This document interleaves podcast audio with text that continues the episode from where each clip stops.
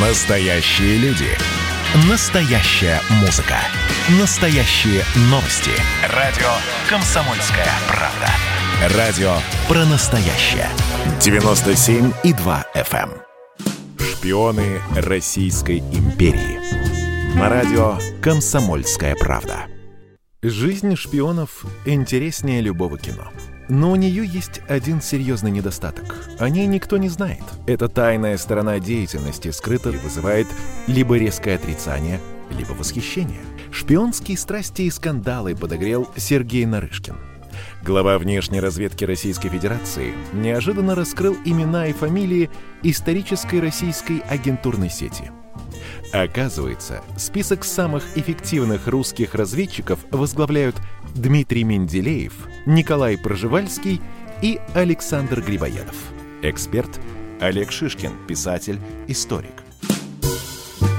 Никаких больших тайн это заявление не раскрыло потому что Грибоедов, естественно, в силу того, что он был человеком э, многих талантов, в силу того, что он был человек Э, очень, очень разносторонний. И, наверное, э, в дипломатическом корпусе России того времени одна из самых ярких э, с талантами и востоковеда, и такого очень интересного ученого. Поэтому, грубо говоря, называть его просто там разведчиком или просто там шпионом, а, мне кажется, это немножко так э, иронично звучит, потому что сама фигура Грибоедова – это фигура человека, который активно вмешивался в дипломатический процесс, э, ну, в частности, между Россией и Ираном. А, на него большие надежды возлагал а, Николай I, потому что он видел его как фигуру, а, вот, которая, которая в разведческом смысле, что ли, да, наверное, даже в большем смысле откроет России глаза на Персию, на сложную политику, которая тогда велась э, в этом районе Азии, потому что у России было две войны с персами в начале XIX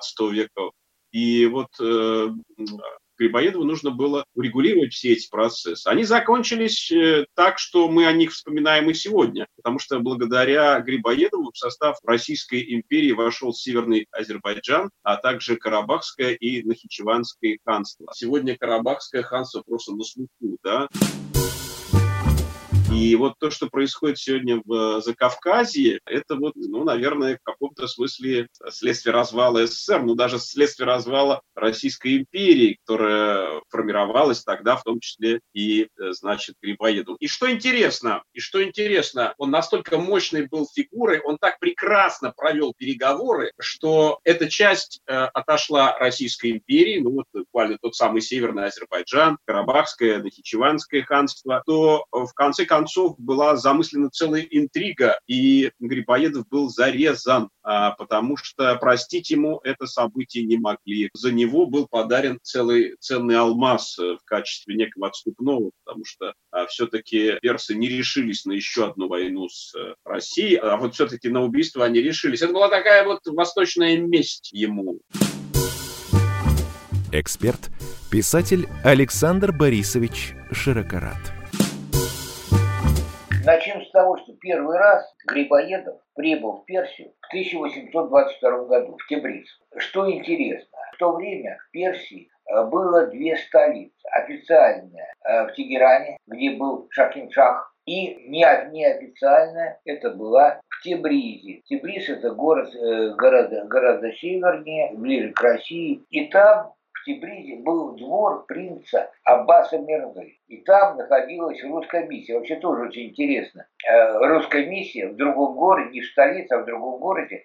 Э, ну, представьте себе, что, например, там э, у Александра Третьего, во времена Александра Третьего, допустим, французское посольство было бы не в Санкт-Петербурге, а, допустим, в Москве, где жил э, наследник престола, тут же будущий Александр Третий. Ну то же самое, так, очень своеобразная персидская такая ситуация была в Персии. Но э, дело в том, что э, Грибоедов пошел с тогдашним посоль, э, главой посольства с Милоевичем Мазар, Мазаровичем, и э, в 20 феврале 22 года он был из-за конфликта с, с послом отбыл из Тебриза в Тифлис в подчинении главнокомандующего русским войскам Ермолову, ну, то есть, попросту говоря, наместнику царского на Кавказе, царем Кавказа, как его называют, и стал секретарем Ермолова по части иностранных дел. То есть он всем, всем ведал не только надзором над иностранцами, всеми контактами с иностранными представителями, но и разведкой. Секретарь по части иностранных дел. Э, тогда было не принято называть какое-то разведуправление и так далее, и так далее.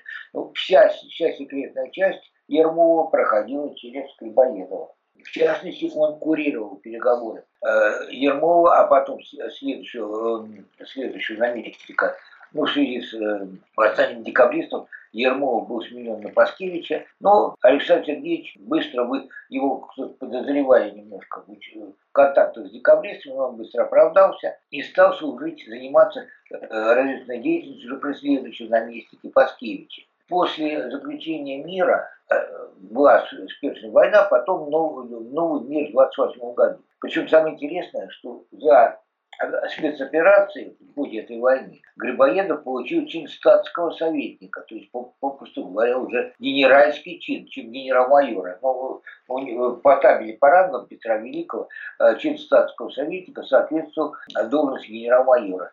То есть он, Грибоедов, уже стал генералом. Даже еще до назначения посол в Персию, уже за, за участие в войне участвовал, ничего не стрелял, ничего.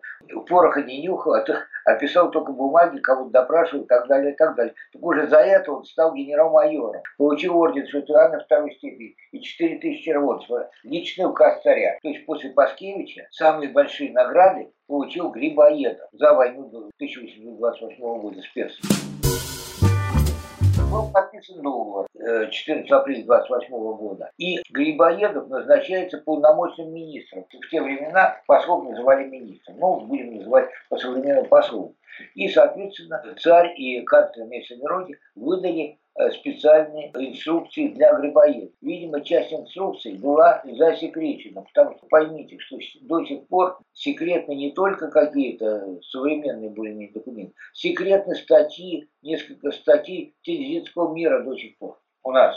И, кстати, и во Франции, во Франции тоже. В рассекреченном разделе инструкций было сказано, что э, самые, самые вельможи сыновья шашахские нуждаются иногда Э, вспоможении наличными деньгами, от которых внезапно восстанавливается их вес. Такая услуга с вашей стороны, вовремя оказана, может приобрести их благодарность. То есть, попросту говоря, это формально было приказание вести вербовку платных агентов и даже агентов влияния, как говорили сейчас, среди шахского окружения все хорошо, принц Аббас Мирза принял из рук Грибоедова ратифицированный императором э, Туркачанский трактат о мире. Все было хорошо. Грибоедов исправно выбивал из персов контрибуцию. Но Тут Грибоедов начал превышать свои полномочия, скажем так. А может, у него были секретные инструкции, которые точно мы не знаем. Так, например, Александр Сергеевич потребовал выдать большой батальон русских дезертиров, персы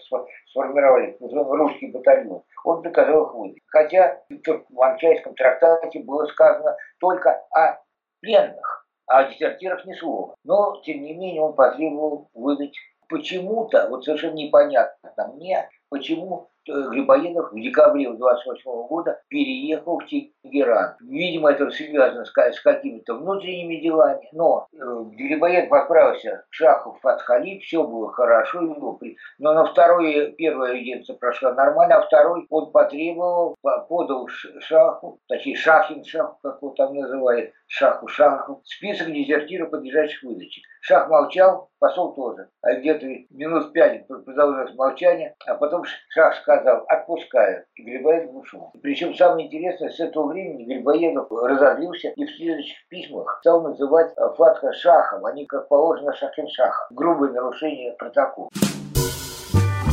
Причем вот и мне непонятно, почему нужно было ехать в Тегеран, в Шах, а не оставаться в Тибризе, тем более при роли Аббаса Мирзы что я мог, бы, э, единственный разумный аргумент, объясняющий переезд в Тегеран, было бы участие русского посла в заговоре против принца. То есть попросту Грибоедов, скорее всего, но это мое предположение, участвовал в заговоре против принца с тем, чтобы Аббас Мирзу убрать, и чтобы по-прежнему, -по чтобы Шахин-Шах вернулся в свою власть. Но тогда зачем злить Шахин-Шаха вот этим требованием вернуть дезертиров. Мало того, Грибоедов переоценил мощь Российской империи, переоценил свое влияние.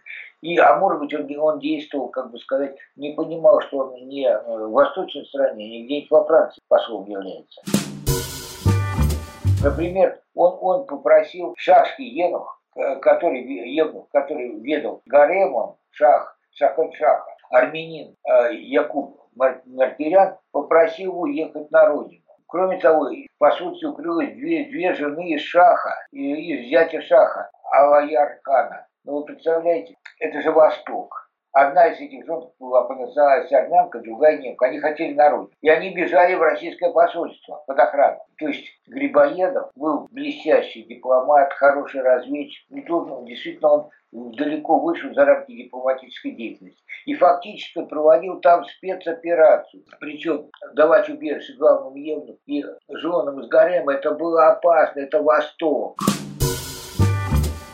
Тем более, что британская разведка была крайне недовольна деятельностью Грибоедова и э, до сих пор неизвестно, кто организовал нападение толпы фанатиков на дом русского посольства. Скорее всего, британская разведка, хотя от Шаха тоже можно ожидать. Возможно, и Аббас Мерза, который боялся того, что Грибоедов поможет э, Шаху э, вернуть статус Шахи, реальный статус Шахиншаха, то есть реальную власть вернуть, вернуть Шахиншаху. Короче говоря, 30 января толпа атаковала дом, где э, находилось русское посольство. Было убито 37 русских, труп Грибоедова разорвали по кусочкам, что опознали лишь по на правой руке. Нападающие потеряли где-то э, от 20 до 80 человек убитыми по разным источникам. У здания МГИМО стоит памятник Ивану Тургеневу и Полине Вердо. Что это означает? Неужели влюбленный и страдающий Иван Тургенев был резидентом разведки, а его история любви к Полине Вердо прекрасной легендой, прикрывающей его истинную деятельность? Понятно, что писатели – самые умные люди своего времени. Но ведь не каждый умный человек – шпион. По сохранившейся скудной информации, Иван Тургенев действительно служил в особой канцелярии Министерства внутренних дел России – мы знаем, что Иван Тургенев был преданно влюблен в Полину Виардо. Его страсть и послужила поводом для эмиграции. Этот чудак, кидающий к ногам своей возлюбленной весь мир, оказывается, был секретным агентом и вел свою игру сначала в Германии, а потом во Франции. Кульминацией его карьеры разведчика стал переезд в Баден-Баден. В этом курортном городе пересеклись интересы всех иностранных разведок мира – Связи, литературный талант и знания иностранных языков позволили Ивану Тургеневу добывать важную информацию для нашей страны. Разумеется, вся его деятельность была настолько секретной, что он не мог тратить все деньги, которые он зарабатывал разведкой. Его специализацией была даже не разведка, а создание положительного международного образа России – он общался с лучшими представителями своего времени. С Густавом Флабером, с Эмилем Золя, с Виктором Гюго и Гидом Апассаном. И это позволяло ему создавать и продвигать на Запад образ сильной, просвещенной России. Насколько эта легенда соответствует истине, мы узнали у эксперта-историка Олега Шишкина.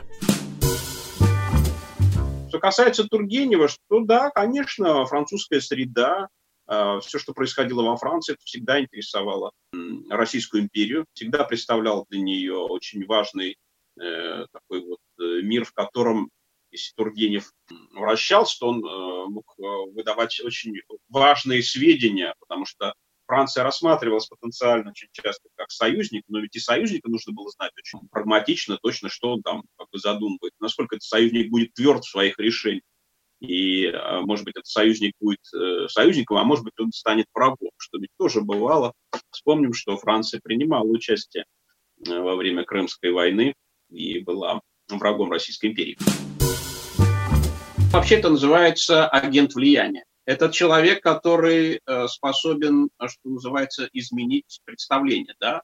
который активно выходит, грубо говоря, вот, входит в, в такие вот диалоги и располагая прекрасным языком, манерами а, и одновременно информацией, способен заставить изменить мнение, прежде всего политическое, а с другой стороны, обладая таким языком и такими талантами, он мог бы, наверное, написать немало интересных документов, которые бы отличались тем стилистическими, теми стилистическими особенностями, которые вообще-то характеризуются его литература, да, потому что сегодня Тургенев по-прежнему является одним из непревзойденных стилистов русской литературы. Вот мы говорим, что он занимается разведывательной деятельностью. А покажите эти документы. Вот покажите эти документы. Вот о Рерихе я могу говорить, потому что есть документы Наркомата иностранных дел, где описаны его разговоры и, и сообщения о том, что вот он говорит о каких-то взаимоотношениях между администрацией британской, скажем, там на севере Индии. А вот где документы Тургенева, да, мы их не видим. Эксперт, писатель Александр Борисович Широкорат никаких официальных подтверждений, документов о том, что э, Тургенев был агентом внешней разведки, нет. Причем, э, но остался в сильном подозрении. Э, дело в том, э, что в рассказе в интервью Нарышкина об э, Тургеневе сказано, что он был агентом влияния, как, как сейчас, сейчас модно говорить. Именно агентом влияния. То есть он создавал э, положительный им, имидж России благодаря Тургеневу основательно подорванный э, образ России, действий, ну, внутренней и внешней политики царизма в чем-то был сглажен. Это, это без всякого. Теперь еще были сведения о том, что Тургенев занимался э, информированием уже третьего отделения, то есть, попросту говоря, жандарм. Он был в центре э, политической миграции, очень со многим был знаком, то ли Тургенева никто не мог подозревать как в каких-то связях с жандармами, поэтому он мог очень много отправлять информации, интересующих, в общем-то, российскую политическую полицию. Но доказательств этому нет. Я вот считаю, что действительно очень похоже, процентов на 70, то, что действительно э, Тургенев занимался политическим сыском. Но доказательств нет. Я а, фантазировать, фантазировать я не хочу. Наиболее эффективно его деятельность могла быть именно политическая, по слежке за политическими мигрантами российскими. Что же касается, в общем-то, вот этой вот политического имиджа России, то это все-таки деятельность была, э, функция была не генерального штаба. Во всяком случае, мне неизвестно, что генеральный штаб России занимался вот этим вот такими мероприятиями. Кстати, когда я говорю генеральный штаб, он где-то там до 60-х годов назывался главным штабом. Я буду называть его генеральным штабом. Такой генеральный штаб созданием положительной имиджа России не занимался, этим занималось Министерство иностранных дел. Вот все, что я могу сказать именно о как сказать, политической деятельности, разведной деятельности Тургенева. Вполне допускаю, что где-то в архивах в закрытых архивах лежат материалы и даже, может быть, отчеты. Иван Тургенев, которого мы знаем как гениального писателя, страстно влюбленного в Полину Верто. Мы испытываем к нему смесь восхищения и сочувствия, ведь его болезнь одухотворяла все, к чему он прикасался – литературу или любовь. Неужели под маской влюбленного романтика – скрывался расчетливый и хладнокровный разведчик-шпион. Он создал образ тургеневской женщины, в котором мы узнаем образ России. И если вся его деятельность помогла интегрировать этот образ на Запад, то ответ очевиден. Можно быть влюбленным шпионом и беззаветно любить свою родину. Одно другому не мешает. А памятник Тургеневу у здания МГИМО? Говорят, это случайность. В данном случае памятник олицетворяет познание себя через любовь к женщине и любовь к своей стране. Настоящий русский патриот просто обязан быть шпионом. Потому что если человек, это не только имидж, но и формирование внешней политики страны, если человек близок, в общем, к какой-то мере к власти. Формирование общественного мнения. А когда формирование идет общественного мнения, прессы, то уже это и влияние на политику. Политические деятели во Франции, там, второй половины 19 века и в России э, политические деятели 90-х годов очень сильно оглядывались на прессу. То есть получается, что вот, вот такой вот агент нет. Агент, агент влияния от шпиона может отличаться хотя бы тем, э, что человек э, не знает о том, что его используют как агента влияния, то есть он с ним играет в темную. Вот. Ну, вообще, любой, любой человек, тот, тот же Толстой, Толстого можно считать агентом влияния, хотя он, естественно, ничем, ничем Льва Толстого, ничем агент, агентом не был. Таких людей очень много. Они особый вес агента влияния приобрели в 20 в конце 20 века и в 21 Ну, например, вот тот же самый член Политбюро Яковлев. Он фактически был, был ли он платным агентом. Американцев, ЦРУ, не знаю. Документов нет. Но что он был а, фактически агентом влияния э, Соединенных Штатов, это очень открыто писалось в нашей прессе. То, есть вообще любого талантливого писателя, который живет за рубежом или внутри страны, внутри страны, если он, допустим, работает на свою страну, проживая в другом месте, можно назвать агентом влияния. И наоборот, человек, который диссидентствует внутри страны, можно назвать, ну, например, тот Сахаров, действительно агент влияния. Знал ли он, не знал ли он, э, о том, как, как его используют. Ну, фактически это был агент влияния западных разведок. Эксперт Олег Шишкин, писатель, историк. У Рериха реально были выходы на первых лиц э, разных стран мира. Ну, то есть на президента Рузвельта, вице-президента Генри Уоллеса, на Муссолини, кстати, на руководство Франции и многие... Ну и, кстати, на руководство Индийского национального конгресса, что было очень важно, тем более, что СССР рассматривала Индийский национальный конгресс как очень близкую к себе организацию, и Джавахарлал Неру даже побывал в Москве в 30-е годы. Это были очень важные контакты. Их можно было бы даже назвать бесценными для СССР, допустим, потому что это был, что называется, круг лиц, который принимает решения, который формирует международную политику. И в данном случае Рерих мог быть использован как канал а, неких, называется, важных сообщений э, и в ту, и в другую сторону, да, то есть тоже как э, некая фигура, связанная с процессом влияния, потому что за ним э, был очень такой романтический и мистический э, шлейф. Человека, который якобы побывал в пещерной стране Шамбале. А ведь, собственно, история про Шамбалу породила, например, э, историю про Шангрилу, э, по поводу которой был выпущен даже роман «Скользящий горизонт», а потом даже был снятый фильм. И, э, между прочим, свою государственную резиденцию президент Рузвельт назвал Шангрила. Она, она сегодня называется Кэмп Дэвид. Вот. И когда американские самолеты совершили э, бомбовой э, налет на Токио, и, в общем-то, Токио сравняли с землей не хуже, чем Хиросима и Нагасаки, хотя это было сделано без атома, просто э, на вот этом бомбовом ударе журналисты спросили, э, э, спросили Рузвельта, откуда поднялись эти самолеты. Но он не стал говорить, что они поднялись с американских авианосцев, наверное, это было бы даже банально. Он сказал, что они прилетели из Шангрилы. Вот они прилетели из Шангрилы. Это, в общем, такой привет, в том числе и Николаю Константиновичу Рериху с его всевозможными таинственными, а то и забавными историями, связанными с тайной гималайских я скажу об этом э, словами, которые когда-то, когда-то были сказаны о нем а, его, э, в общем-то, другом, его таким, как бы это сказать, почти э, соавтором. Я имею в виду блестящего русского композитора Игоря Стравинского. Он говорил, что во время последней войны я не был удивлен, услышав о его тайной деятельности о его странной связи с вице-президентом э, Америки Уоллесом в Тибете. Он выглядел так, словно должен был быть либо мистиком, либо шпионом. Вот что о нем говорил Игорь Стравинский. Это происходило во время скандала, связанного с тем, что были найдены так называемые письма гуру, письма вице-президента США Генри Уоллеса к э, Рериху, которых вице-президент Уоллес называл его чуть ли не мой бог. А, мы можем представить себе, насколько это была такая, скажем так, величественная фигура а, в конспиративном мире.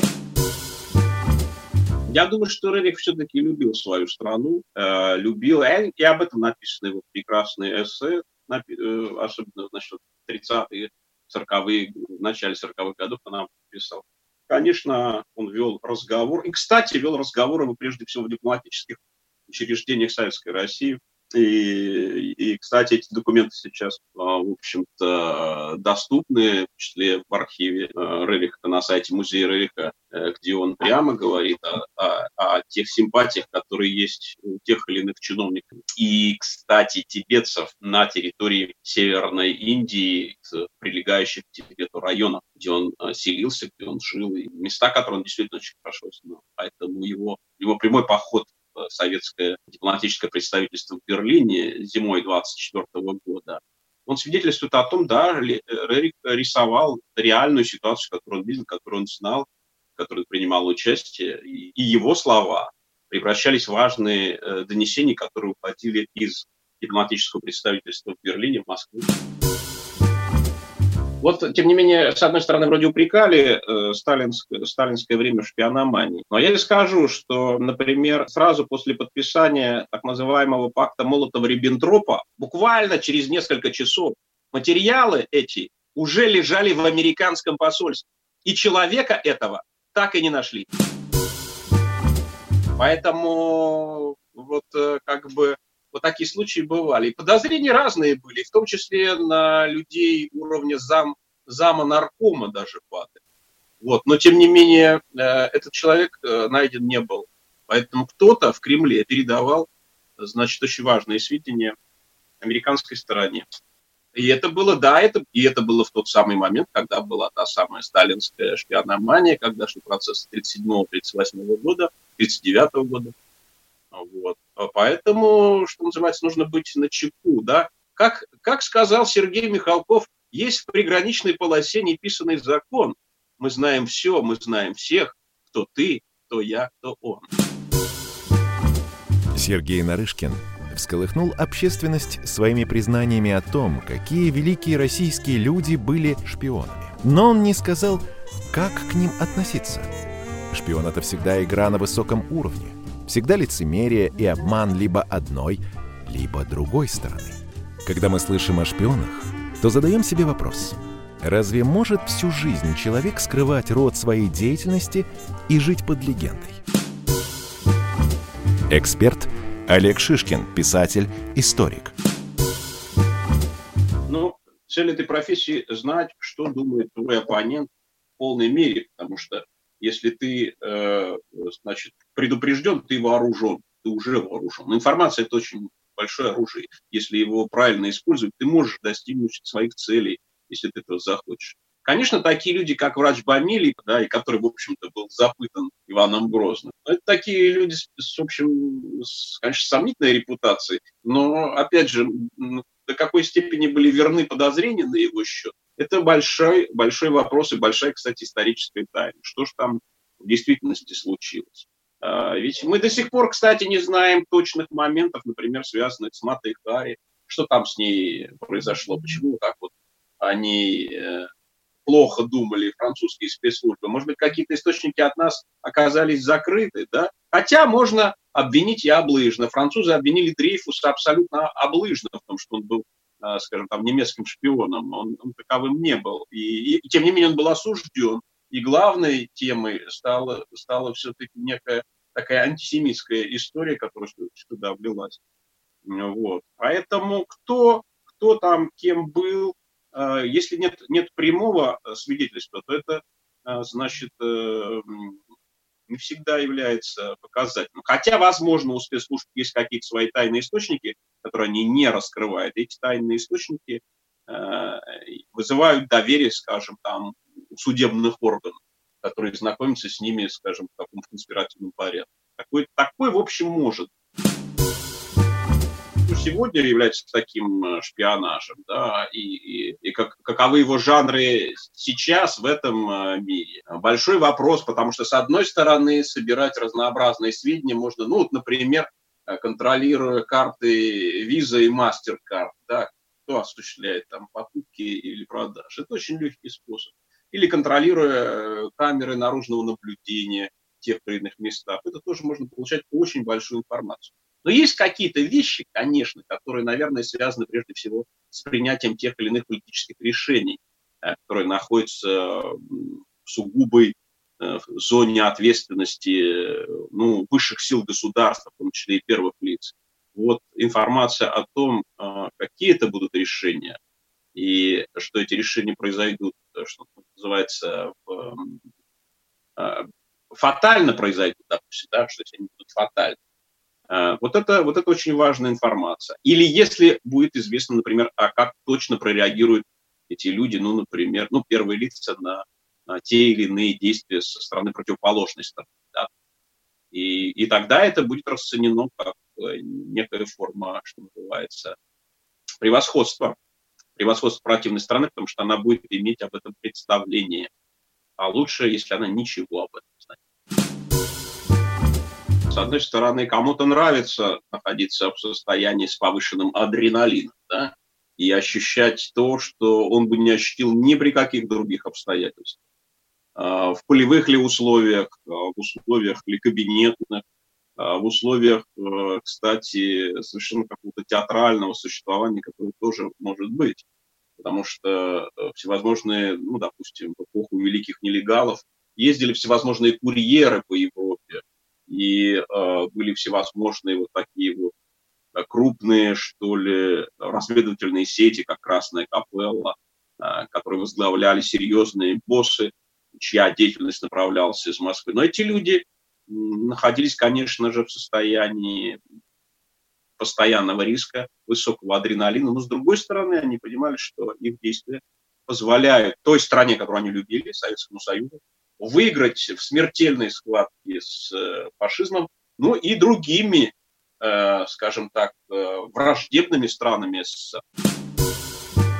Конечно, приоритеты существуют в технологической области. Конечно, приоритеты существуют в мире принятия политических решений. Вот эти два параграфа, которые связаны с разведкой, они всегда будут, ну, по крайней мере, пока существует государственная система, они всегда будут в тренде, они всегда будут востребованы, потому что они позволяют создать преимущество а преимущество позволяет государству а, находиться в правильных отношениях, чувствовать себя уверенно во время ведения, ну, грубо говоря, и дипломатических а, каких-то действий, ну и, кстати, во время военных конфликтов. Шпионы — это не профессия. Это или предназначение, или судьба. И чем ярче, чем публичнее человек, тем вероятнее, что у него есть вторая жизнь второе имя, вторая профессия. Шпионы – самая удивительная профессия в мире. Кажется, она пахнет морскими круизами, дорогим табаком и духами красивых женщин. Эта профессия настолько тайная, что нельзя похвастаться своими успехами, написать мемуары и выставить свои достижения в социальных сетях.